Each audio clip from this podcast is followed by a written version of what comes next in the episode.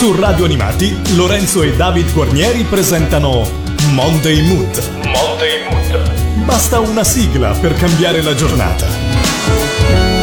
Ciao a tutti e benvenuti a questa nuova puntata di Monday Mood, qua su Radio Animati in compagnia di Lorenzo e qua con me come sempre c'è da RTR 99 David Guarnieri. Ciao David! Ciao Lorenzo, ciao a tutti! Inizia qui una nuova playlist di Monday Mood per tenervi compagnia nella prossima ora circa con un sacco di sigle, un sacco di brani da scoprire e speriamo insomma di così di allietarvi questo inizio settimana se ci state ascoltando lunedì oppure comunque portarvi avanti nel corso della settimana nel migliore dei modi modi. David, con cosa iniziamo? Ah, iniziamo con una canzone molto allegra, una sigla molto divertente.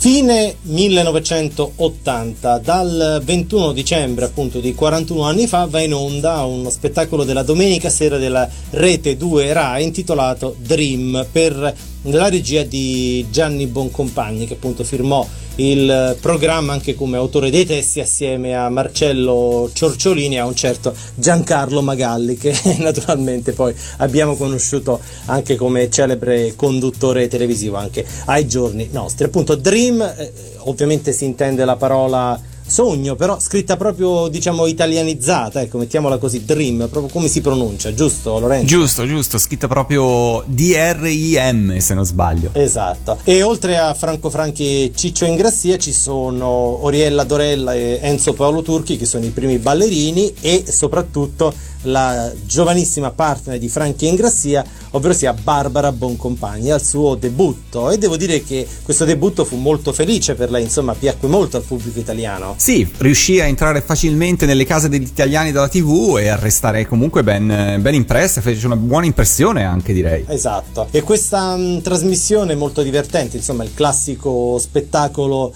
eh, di Franchi Ingrassia con i loro sketch, naturalmente eh, divertenti, dissacranti, sopra le righe e quant'altro, abbinato a balletti, canzoni, ospiti d'onore di grande prestigio, insomma, piacque tantissimo al, al pubblico con un'audience davvero eh, alta, addirittura 16 milioni di eh, di ascolto. Tant'è vero che ne vennero realizzate due puntate in più rispetto alle 14 previste. Infatti, il primo di marzo si concluse questo mh, spettacolo, il primo di marzo del 1981, naturalmente. Allora, la sigla iniziale, forse l'abbiamo ascoltata, se non erro, Lorenzo, quella di Barbara Boncompagni. Sì, non, un po' di puntate fa, se non sbaglio. Perché oramai abbiamo perso un po' il conto. sì, sì, è vero, siamo alla puntata 25. Ecco, insomma, ne abbiamo ascoltate parecchie месте. Però non abbiamo ancora ascoltato la sigla finale che ebbe anche molta mh, fortuna, più che di vendite comunque di popolarità e, e, si intitola E mi pareva strano e venne firmata proprio da mh, Gianni Boncompagni con Cristiano Minellono e Marcello eh, Ciorciolini e devo dire che la, la, canzone, Lorenzo tu eri molto piccolo, non so se la ricordi, comunque era un po' sulla bocca di tutti, bambini e non, insomma era diventata una sorta di tormentore del periodo. Sì, io ero piccolo per ricordarlo, però è rimasta impressa, insomma, e mi pareva strano, si canticchiava, dai. Poi diciamo che Franchi e Ingrassia provarono anche con altre sigle eh, che un po' ricordavano questo motivo, però non ebbero la stessa fortuna. Penso che per loro sia stato il maggiore successo discografico. Penso proprio di sì, anche forse la trasmissione di maggiore successo che hanno condotto, naturalmente parlo de- dagli anni 80 in poi. Eh ne, ne, fecero anche altre di successo negli anni 70, ma questo insomma per quello che riguarda gli anni 80 fu senz'altro il loro successo più grande. E allora ce l'ascoltiamo questa sigla? Eh, direi proprio di sì. Apriamo con Franco e Ciccio questa puntata di Monday Mood. E mi pareva strano, e gli pareva strano, e ci pareva strano, ma strano, strano, strano, che fosse tutto giusto, che fosse tutto a posto, che non ci fosse un guasto ho qualcosa che non va. La star tirava un fil, la crema sul bignè, e lo notai così, che guardava proprio me. Davo la colpa al mio fascino strano, oppure a quel mio non so che. E invece avevi il biglietto col prezzo sul giletto E mi pareva, mi pareva, mi pareva strano. E gli pareva strano. E ci pareva strano. Ma strano, strano, strano. Che fosse un gran successo. Che capitasse adesso. Che mi piovesse addosso questa mia celebrità. C'era una scena blu, le luci e la tv e tanta gente che ah, si sbracciava intorno a me. Credevo fosse il mio sguardo di fuoco farli impazzire così.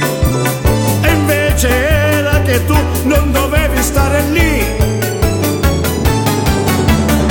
E mi pareva, mi pareva, mi pareva strano. E gli pareva strano. E ci pareva strano. Ma strano, strano, strano. E mi pareva strano. E gli pareva strano. E ci pareva strano. Ma strano, strano, strano. E ci pareva strano, strano, strano, strano. Monday Mood su Radio Animati e mi pareva strano. Continuiamo a parlare della nostra playlist e parliamo del prossimo brano e parliamo di un, eh, di un personaggio della TV che ormai è scomparso da qualche anno e che giustamente la TV tutt'oggi celebra perché è stato un eh, bravo, simpatico, elegante, mai sopra le righe, un bravissimo presentatore. Parlo di Fabrizio Frizzi.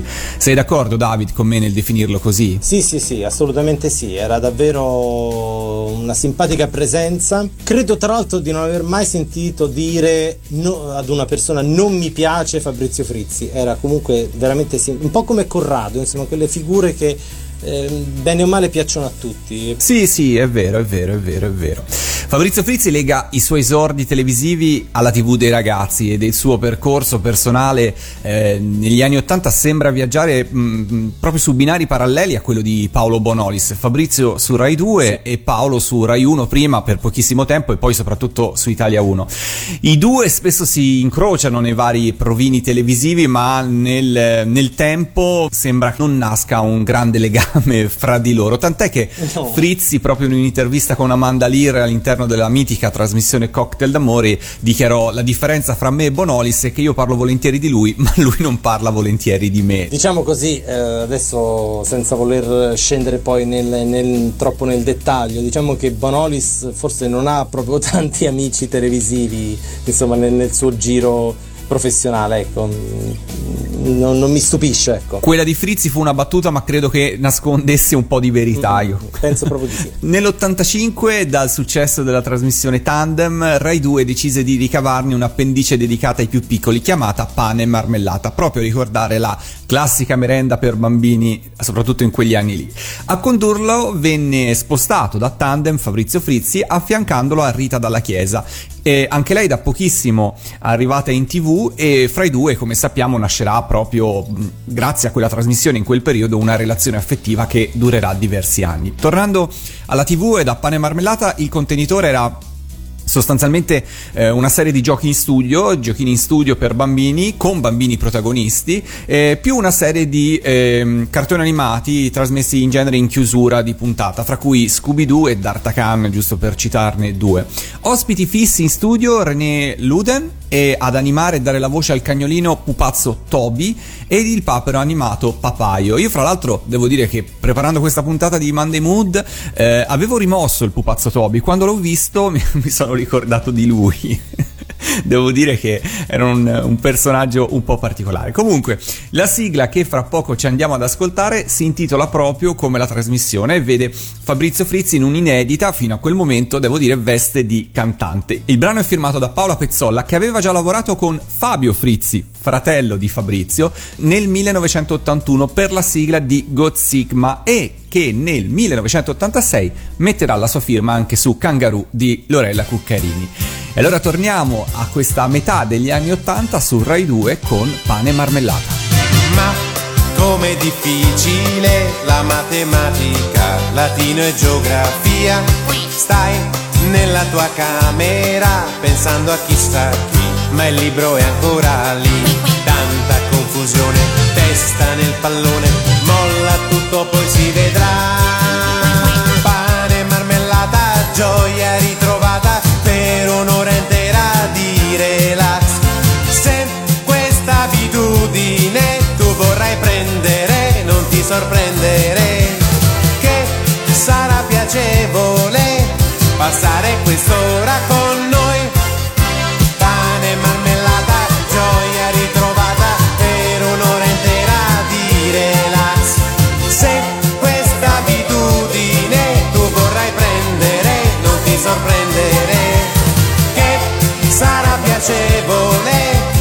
passare quest'ora con noi.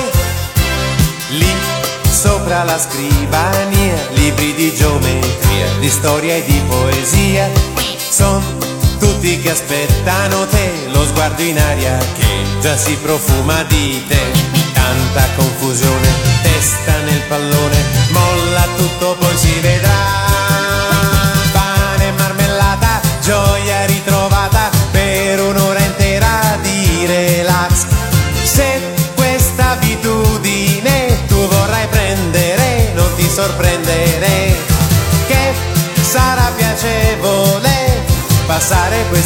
Quest'ora con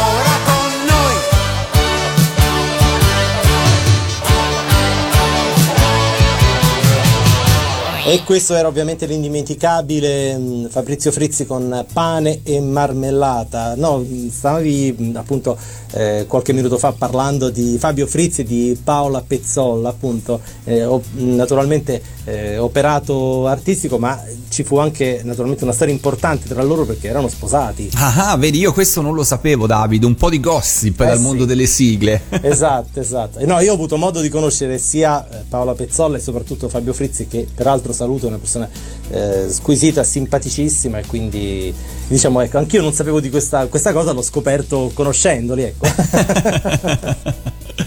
bene, bene. Con cosa proseguiamo la nostra playlist? Oh, adesso, eh, dunque, mh, se non erro un paio di settimane fa, tu hai parlato di Un uomo in casa, dico bene? Sì, è vero, è vero, una serie inglese. Esatto, e mh, come appunto hai giustamente ricordato tu un paio di settimane fa, eh, da questa serie Un uomo in casa Man About the House nacquero vari spin-off, Il nido di Robin e soprattutto George Mildred, che eh, ebbe un successo incredibile. Appunto, nel 1976 queste vicende dei coniugi Roper, George e Mildred Roper, diedero vita a una serie autonoma, appunto, che partì appunto nel, nel 1976 con i protagonisti che vennero confermati ovviamente Utah Joyce nei panni di Mildred e Brian Murphy nei panni di George due attori davvero straordinariamente bravi, simpaticissimi, perfetti per i loro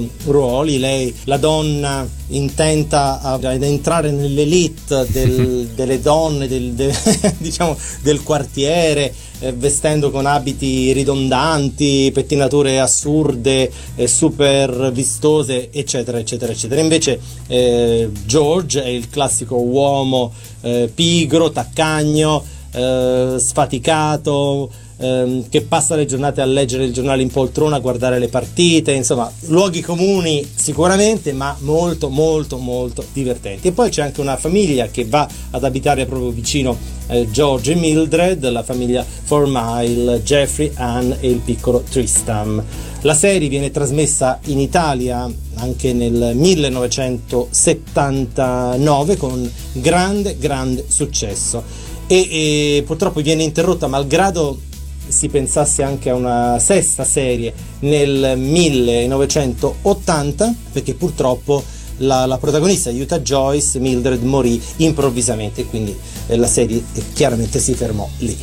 La sigla, anche questa diviene molto molto popolare in Italia nel 1979, viene scritta da Luigi Albertelli, che ricordiamo sempre con grande piacere, assieme a un altro grande compositore come Vince Tempera e viene interpretata da un duo Gin e Tonic, ovvero sia Cristina Paltrinieri e Riccardo Tammaccaro, spero di si pronunci così.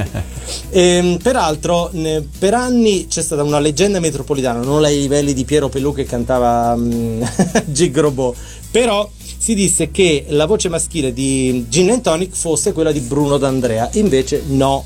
Abbiamo poi scoperto appunto che fosse Riccardo Tammaccaro. La sigla è molto divertente, anche questa ha un certo successo popolare che devo dire resta attivo. Sei d'accordo, Lorenzo? Sì, sì, sono d'accordo. Devo dire che Vince Tempere e Albertelli non solo nei cartoni animati hanno dimostrato di saper scrivere delle grandi sigle, ma anche per i telefilm. Per cui credo che sia una bella scelta, una bella serie, eh, un po' scomparsa dai tagli schermi, ma del Mm. resto un po' tutte le serie di quegli anni lì ultimamente si vedono anni sempre 70, molto meno. Però noi la ricordiamo ed è veramente un grande, Bravo. grandissimo successo. Come la mettiamo, caro George? Perché accusi questo caro di energia? Calamita è forse colpa tua Se il mio rendimento adesso è quel che è Vorresti dire con ciò che tu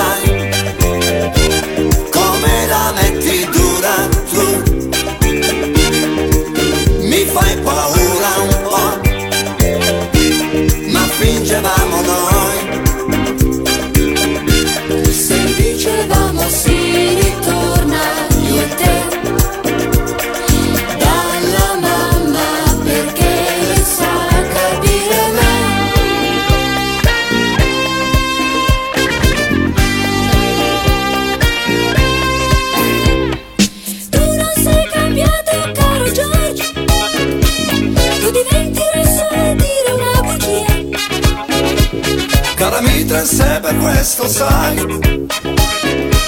Tu sei bella come quando ti incontrai. Adulatore che sei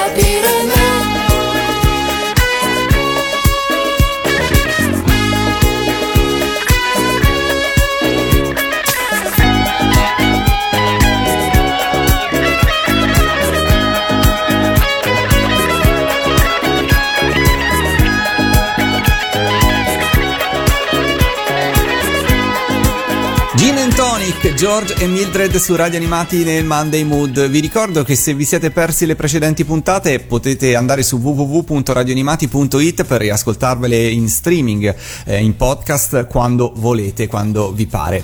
Continuiamo con la nostra playlist e parliamo di magia, parliamo di maghi in questo caso e prestigiatori che hanno saputo fra l'altro ottenere anche importanti premi e riconoscimenti in tutto il mondo. Oggi vorrei parlarvi di Tony Binarelli che forse i più giovani di voi ricorderanno soprattutto per la sua partecipazione a Buona Domenica a metà degli anni 90, ma che in realtà aveva già alle spalle tanti anni di successo sia in tv che in teatro.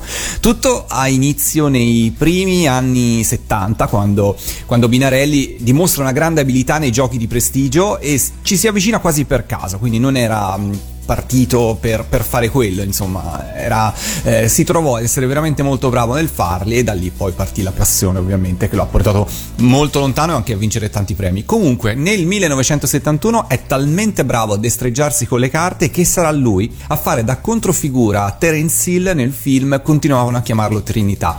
Ricordate la scena in cui Terence Hill smista le carte al saloon? Certo, sì, sì, sì, era straordinariamente bravo, eh sì, sì, sì. Eh, sì. una scena epica. Bene, le mani che eseguivano quei gesti, eh, che eseguivano quella, con destrezza quella distribuzione delle carte, erano proprio quelle di Tony.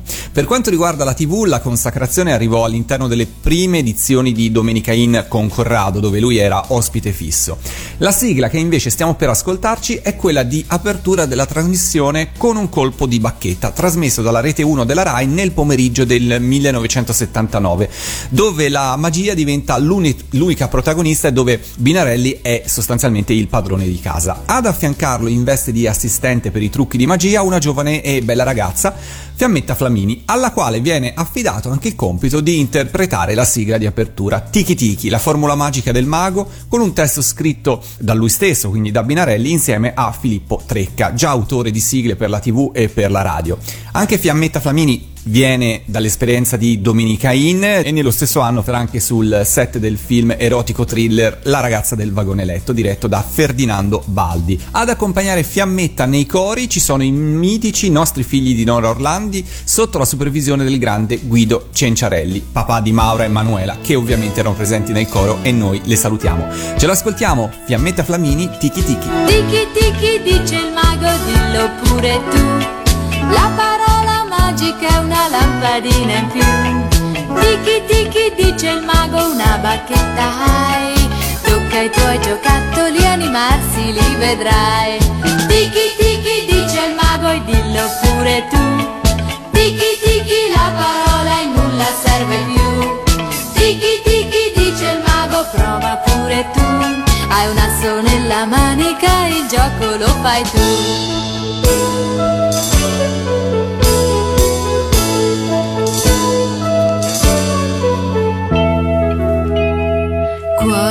Cuori, picche e fiori, magici colori, colombe bianche e rosa lui ha.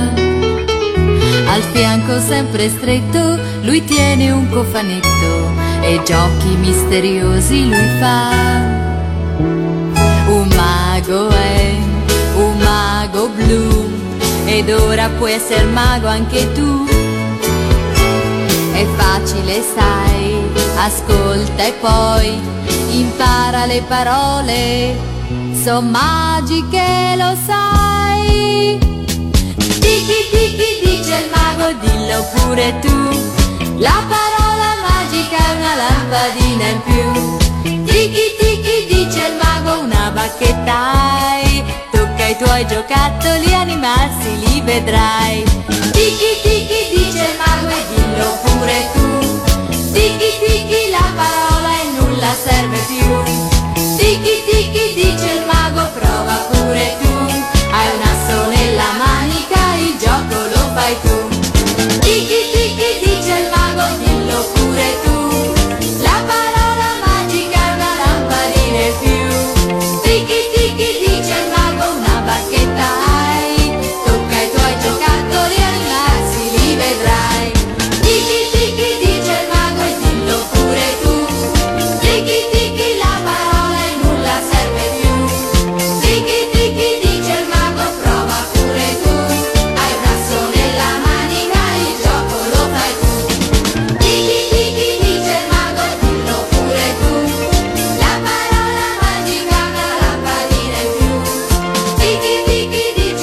Roberta Flamini con Tiki Tiki, invece adesso siamo arrivati praticamente al Tiki Taka, no? con il mondo del calcio e Pardo e Chiambretti che dir si voglia. Vabbè, a parte queste facezie, torniamo, torniamo a parlare di cose serie pur restando chiaramente in tema leggero. Beh, sicuramente molti di voi ricorderanno un, un personaggio che negli anni 80 ebbe grande grande fortuna e parliamo del Corvo Rockefeller eh, Lorenzo ovviamente anche tu lo ricordi eri piccolo ma Sì, sì, sì, lo ricordo molto bene, soprattutto nelle trasmissioni della RAI. eh sì, eh sì, José Luis Moreno, un ventriloquo spagnolo famosissimo, ancora attivo in, in Spagna con grande successo, appunto, creò dei pupazzi che ebbero molta fortuna, Macario il contadino, Onorio che dir si voglia, eccetera, eccetera, Moncito, eh? ma soprattutto Rockefeller, questo eh, corvo screanzato, insomma, dalle sue battute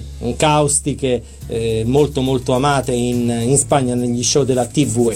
E nel 1983 eh, la, la Carrà lo invitò a Pronto Raffaella, dato il suo successo in, in Spagna, però così fu un'ospitata fine a se stessa, come tante ne, ne- ce ne furono a Pronto Raffaella. Ma Pippo Baudo, però, comunque lo chiamò per fare da ospite in serata d'onore del 1984 e data la buona accoglienza che ebbe appunto nello spettacolo in diretta da Montecatini, lo confermò per Fantastico 5, lo spettacolo della Lotteria Italia che appunto Pippo gestì proprio in forma totale o totalitaria che dir si voglia.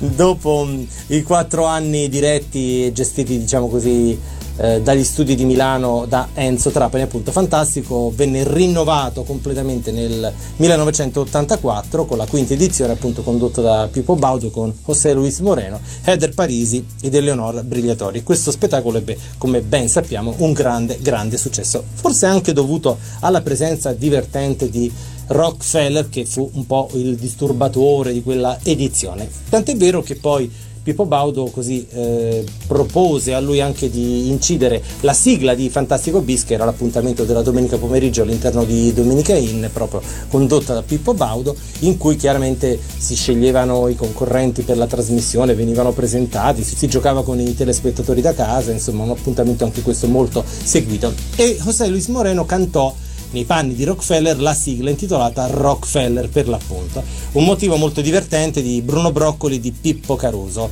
con il coro dei piccoli cantori di Torre Spaccata. Manco a dirlo anche questo singolo ebbe un successo davvero notevole arrivando nei primissimi posti della hit parade italiana e all'epoca entrare, lo dico sempre, nella hit parade con i successi soprattutto esteri che dominavano le classifiche del nostro paese non era assolutamente facile. Io ho avuto anche modo di vedere il disco, non ricordo se d'oro o di platino, però il disco originale della Cinevox con proprio le, le migliaia di copie vendute da questo 45 giri che come hai detto tu fu veramente un grandissimo, grandissimo successo. Beh, ma anche il disco d'oro all'epoca lo si dava almeno a 300.000 copie, quindi le cifre oggi sembrano impensabili, ma insomma all'epoca si, si toccavano queste quote e, comunque con eh, i bambini che davvero accorrevano nei negozi per, per acquistare questi dischi, ma io dico sempre non solo i bambini, perché voglio dire, era la scusa magari spesso, andiamo, vado a comprare il disco per mio figlio e poi magari lo, lo si sentiva anche in casa, lo, lo sentivano del signore o i signori, insomma, dell'epoca. Tutti insieme, certo. Allora Rockefeller, che dici? Sono il grande Rockefeller, io posso fare tutto per voi. Sono il corpo best seller, avanti dimmi quello che vuoi. Voglio un computer personale che mentre so giocare possa fare tutti i compiti per me. Sì! Tutto si può fare, quanto può costare? Un milione, due milioni o forse tre. Il problema non c'è.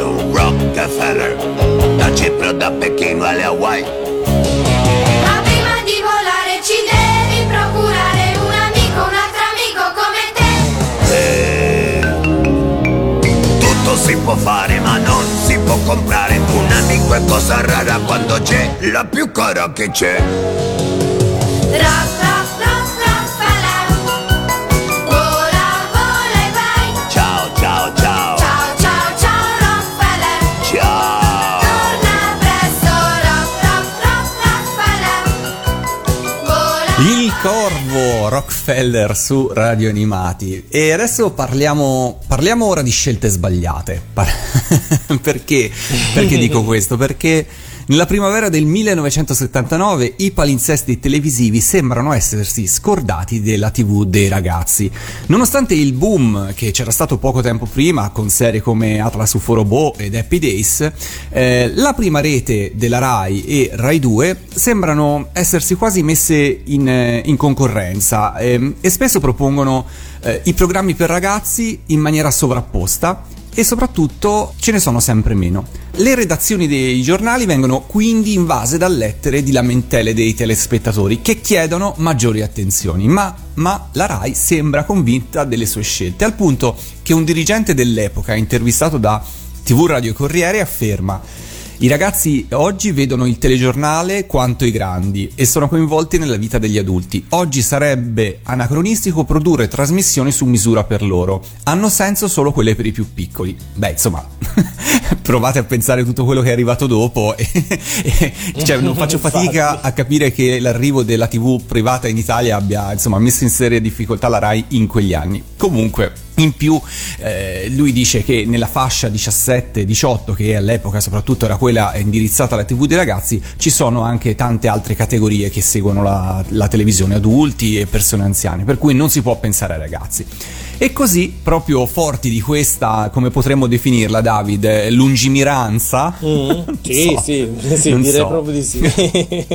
si decide in quel periodo di mettere mano all'appuntamento serale di Buonasera con e trasformarlo in Buonasera con Jet Quiz, togliendo cartoni animati e telefilm e trasformandolo in una sorta di gioco a premi pomeridiano condotto da uno sconosciuto Attilio Ciciotto, proveniente dal mondo della radio dove svolgeva soprattutto il ruolo di regista e dove tornerà una volta terminata questa parentesi televisiva. Tu lo ricordi, David? Assolutamente no, guarda, l'unica mh, cosa che, che ricordo in anni peraltro non troppo eh, diciamo non, non andando troppo indietro nel tempo, che mh, ridiedero una puntata su Rai Premium dedicata proprio alla storia della televisione per i 50 anni del- della TV nel 2004 e trasmisero questo Buonasera con Jet Quiz, una puntata e vidi appunto questa trasmissione con eh, Attilio Ciciotto, mh, mai sentito nominare né prima né poi, insomma. esatto, esatto.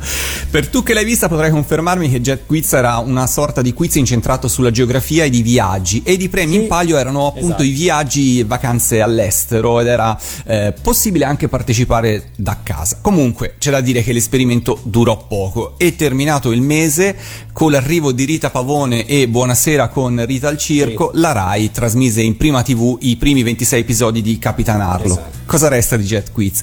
Ma una simpatica sigla dei ricchi e poveri che ci andiamo a ascoltare che si Eh. intitola Mama, l'ultima interpretata dal gruppo Informazione A4 prima di una lunghissima separazione che poi è terminata nel 2020 con il progetto di- dei ricchi e poveri Reunion.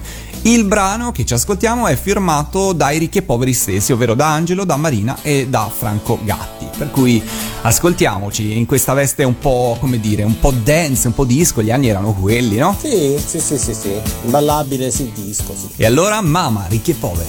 Andare o non andare, aspetto una risposta. Dai, lasciami partire in fondo che ti costa,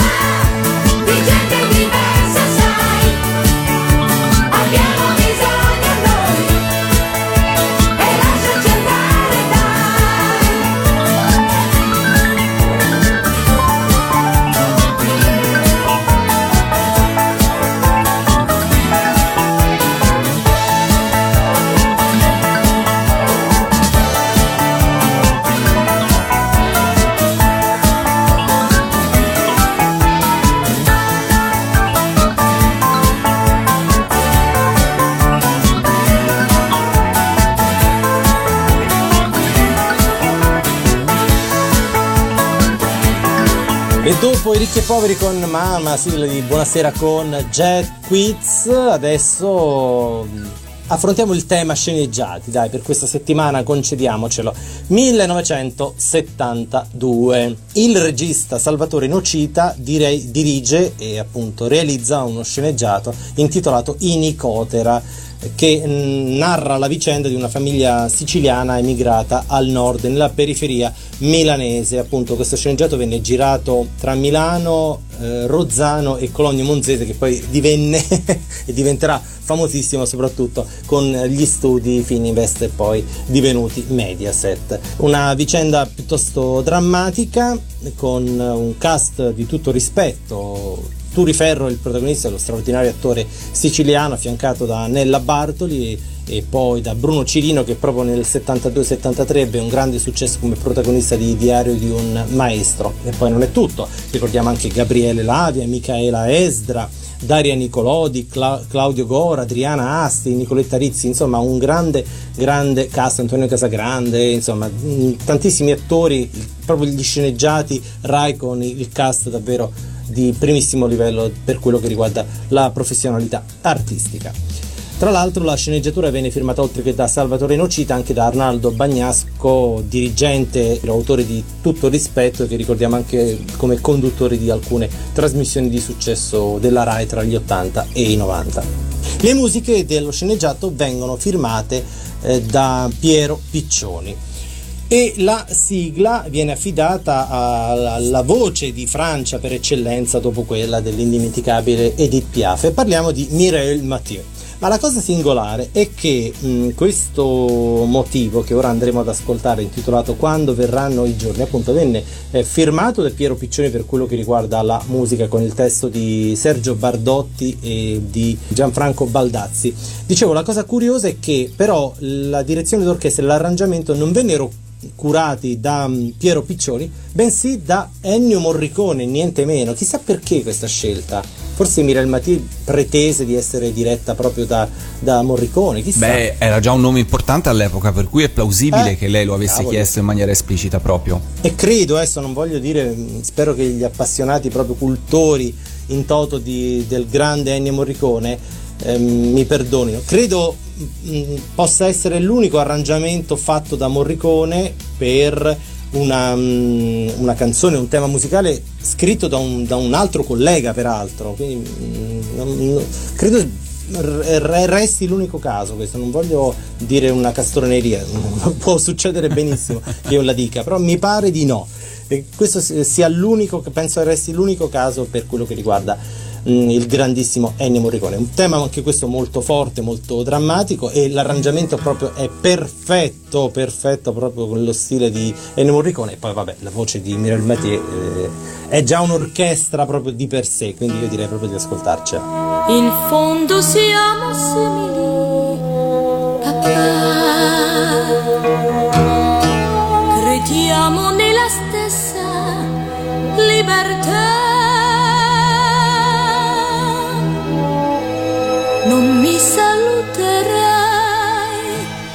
Quando io me ne andrò, soffrirai, ma puoi comprendermi, lo so. Un po' di bianco nei capelli tuoi non mette differenza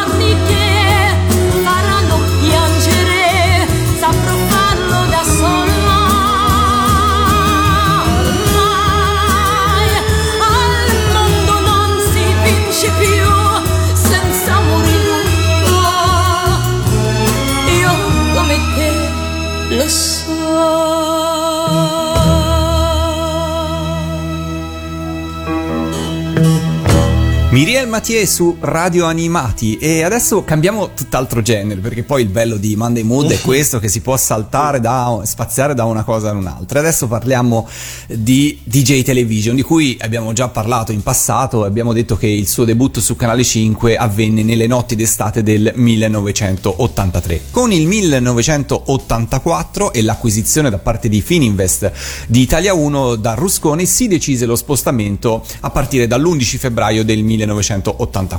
Nello stesso anno la trasmissione si aggiudicò anche il Telegatto come miglior programma musicale e nell'ottobre dello stesso anno venne promossa nel primo pomeriggio di Italia 1 dove poi sarebbe rimasta per tantissimi anni.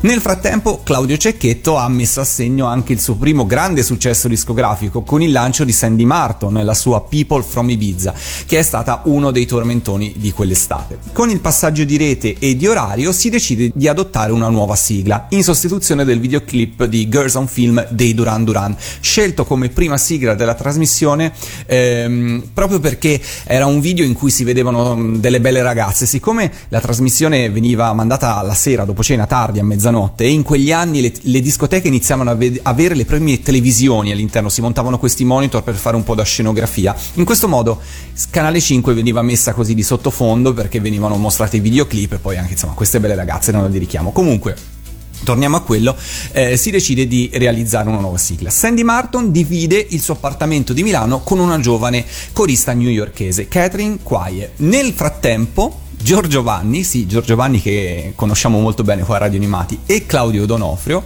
hanno realizzato un brano che si intitola Walk into the Daylight. La demo è cantata da Giorgio ed il provino arriva alle orecchie di Claudio Cecchetto, che apprezza moltissimo il pezzo e decide di farlo cantare a Catherine sotto lo pseudonimo di Taffy e di metterlo poi come sigla di DJ Television. Ma non solo, perché Claudio rimane molto colpito dalla bravura di Giorgio Vanni dalla sua demo e vorrebbe produrlo, ma essendo Giorgio sotto contratto con un altro produttore all'epoca, in quegli anni era sotto contratto con eh, Roberto Colombo, a lui non fu possibile accettare l'offerta di Claudio Cecchetto. Per cui provate a pensare un po' questo, questo sliding doors, cosa sarebbe potuto accadere alla carriera di Giorgio se fosse stato libero contrattualmente di accettare di essere prodotto da Claudio Cecchetto. Chissà, cosa ti immagini David? Ma secondo me mm, sarebbe stata una collaborazione comunque fortunata perché davvero in quegli anni Cecchetto tutto ciò che toccava diventava oro. Eh? Eh sì, erano gli anni d'oro, su tutto partì con People from Ibiza e poi da lì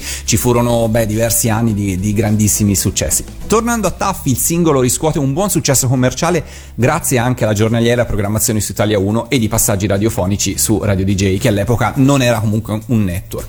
La bravura dell'interprete è tanta ed il secondo 45 giri I Love My Radio nel 1985 arriva ancora una volta a varcare i confini dell'Italia ed essere licenziato in tutti i paesi del mondo, ma soprattutto riesce a scalare la difficilissima classifica inglese.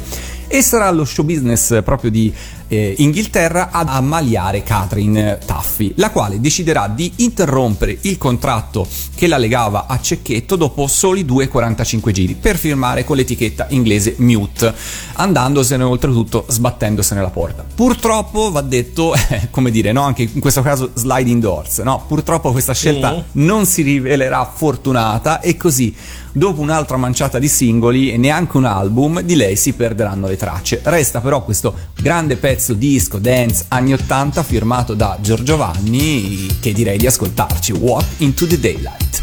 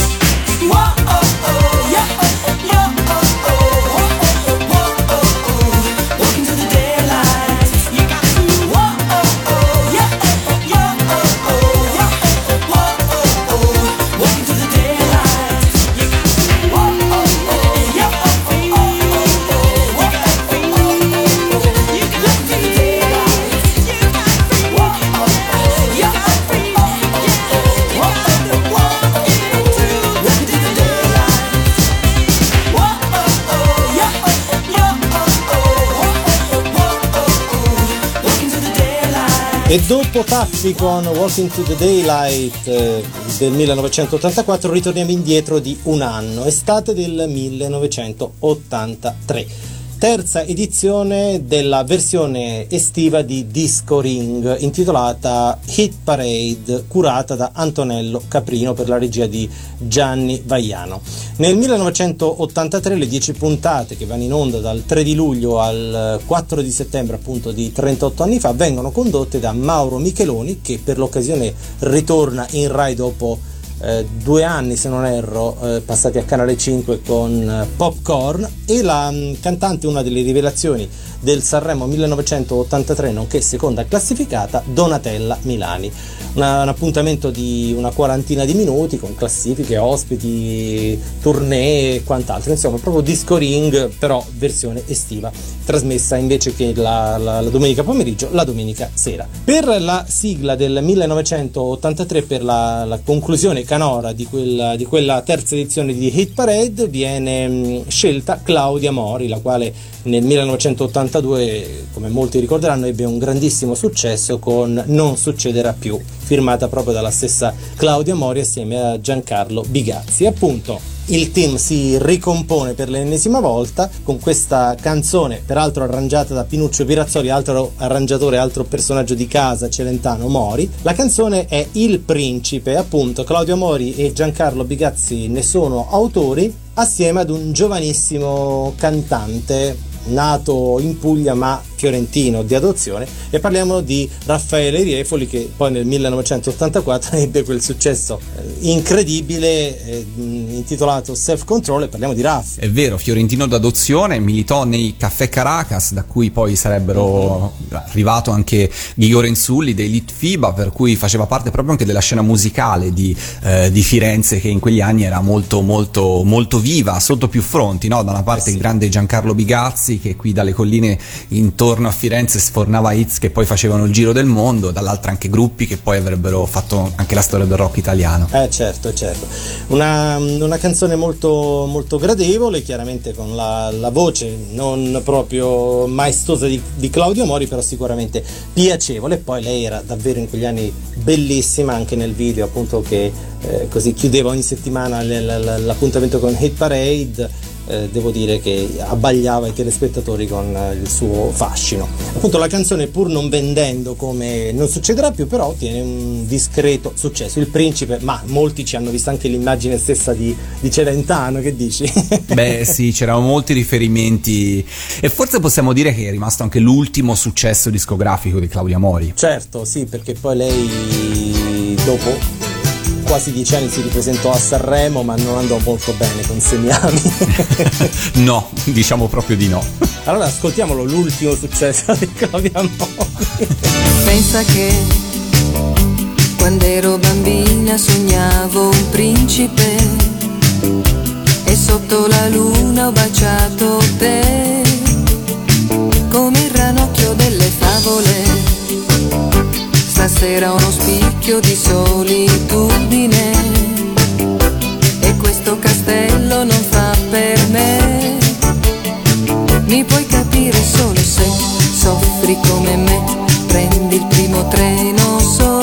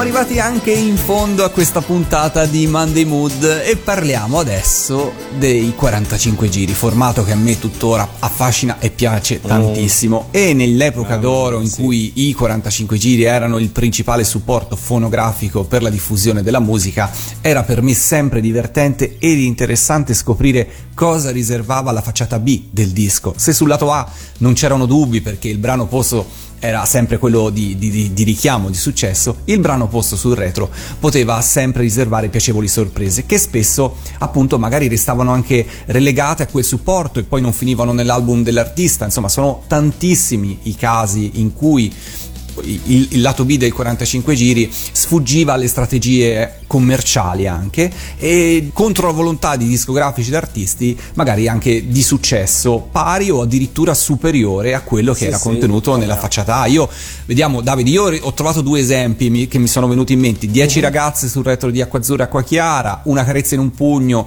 eh, sul retro di Azzurro, insomma questi sono en- brani entrambi forti, poi è chiaro Azzurro magari è più popolare, però anche Una carezza in un pugno lo è. Ce ne sono Certo. altri, te ne Eh, sì. vengono in mente altri? Beh, per esempio Poster di Claudio Baglioni, che era il lato B di Sabato pomeriggio, oppure La fisarmonica di Gianni Morandi, che era il lato B di Mi vedrai tornare, così tanto per fare due esempi. esatto, per cui vedi che ne, ne possiamo trovare veramente tanti. E cosa accadeva per le sigle dei cartoni animati? Allora, sappiamo come la RCA dovette correre a trovare un appropriato lato B per Heidi, che in qualche modo possiamo definire la capostipite Eh. di questo fenomeno. Poi però con il tempo si è iniziato a ripiegare sulla versione strumentale del brano principale o addirittura a corpare su un solo disco due sigle di due cartoni animati distinti. C'è una cosa che forse non tutti sanno, ovvero che i diritti spettanti agli autori variavano se il, il loro brano era sulla facciata A o sulla facciata B del disco e variavano ulteriormente se gli autori firmavano entrambi i lati. Quando si trattava poi di due sigle di cartoni animati diversi, era anche complicato stabilire quale sigla ehm, e cartone fosse più degno della facciata A e quale invece magari un po' meno forte sulla facciata B. Non ci si azzeccava sempre perché non era facile, almeno per quanto riguarda la popolarità. E ad oggi fa un po' sorridere che un brano come L'uomo tigre di Riccardo Zara sia sul lato B dietro ad Angie Gare ma del resto era veramente, veramente, veramente difficile. Per un breve periodo di tempo, però, almeno la Phonic Cetra ha provato a ragionare diversamente e così su molti dei 45 giri dedicati alle sigle dei più piccoli, sul retro veniva inserito un brano inedito ed originale che riconducesse in qualche modo alla stessa serie di cui sul lato A era presente la sigla. Nessuno dei brani riusciva a superare in bellezza e popolarità la sigla stessa, però devo dire che alcuni sono riusciti a dimostrare di essere qualcosa di più di un semplice riempitivo di un disco, come nel caso dei I Corsari delle Stelle, lato B del 45 giri di Capitan Harlock, pubblicato nel 1979 e scritto da Massimo Luca con testo di Luigi Albertelli, che torna in questa, in questa puntata di Monday Mood. Io direi che possiamo chiudere con questo lato B, giusto David? eh beh, sì, direi proprio di sì. E allora l'appuntamento è alla prossima puntata di Monday Mood. Un saluto da parte di Lorenzo e questo brano io lo, lo dedico in maniera particolare alla mente di Tetsuya. Bene, ciao a tutti, alla prossima. Ciao ciao! ciao. Quanta banda tutta qua.